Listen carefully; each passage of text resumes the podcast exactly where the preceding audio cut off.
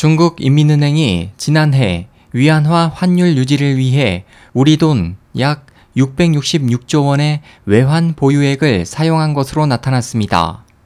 13일 파이낸셜 타임즈에 따르면 중국 중앙은행인 인민은행은 지난해 8월 환율 산정 방식을 변경한 후 외환 시장을 안정시키기 위해 위안화 환율에 직접 개입하기 시작했으며 이후 현재까지 약 4,730억 달러, 약 555조 원의 외환 보유액을 사용한 것으로 추정됩니다.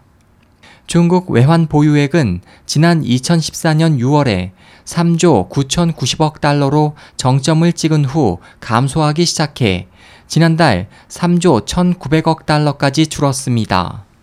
당국의 개입에도 불구하고 현재 중국의 위안화 가치는 지난해 8월보다 5.3% 하락했습니다.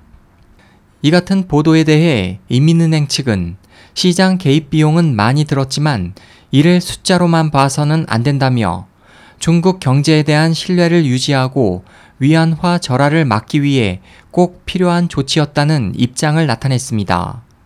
이민은행은 중국의 외환 보유액이 지난해 7월 말 3조 6,513억 달러에서 지난달까지 4,596억 달러 감소했다고 밝혔지만 블룸버그는 자체 조사를 근거로 지난 한 해 동안 중국의 외환 보유액이 1조 달러가량 감소했을 것으로 추정하고 있습니다.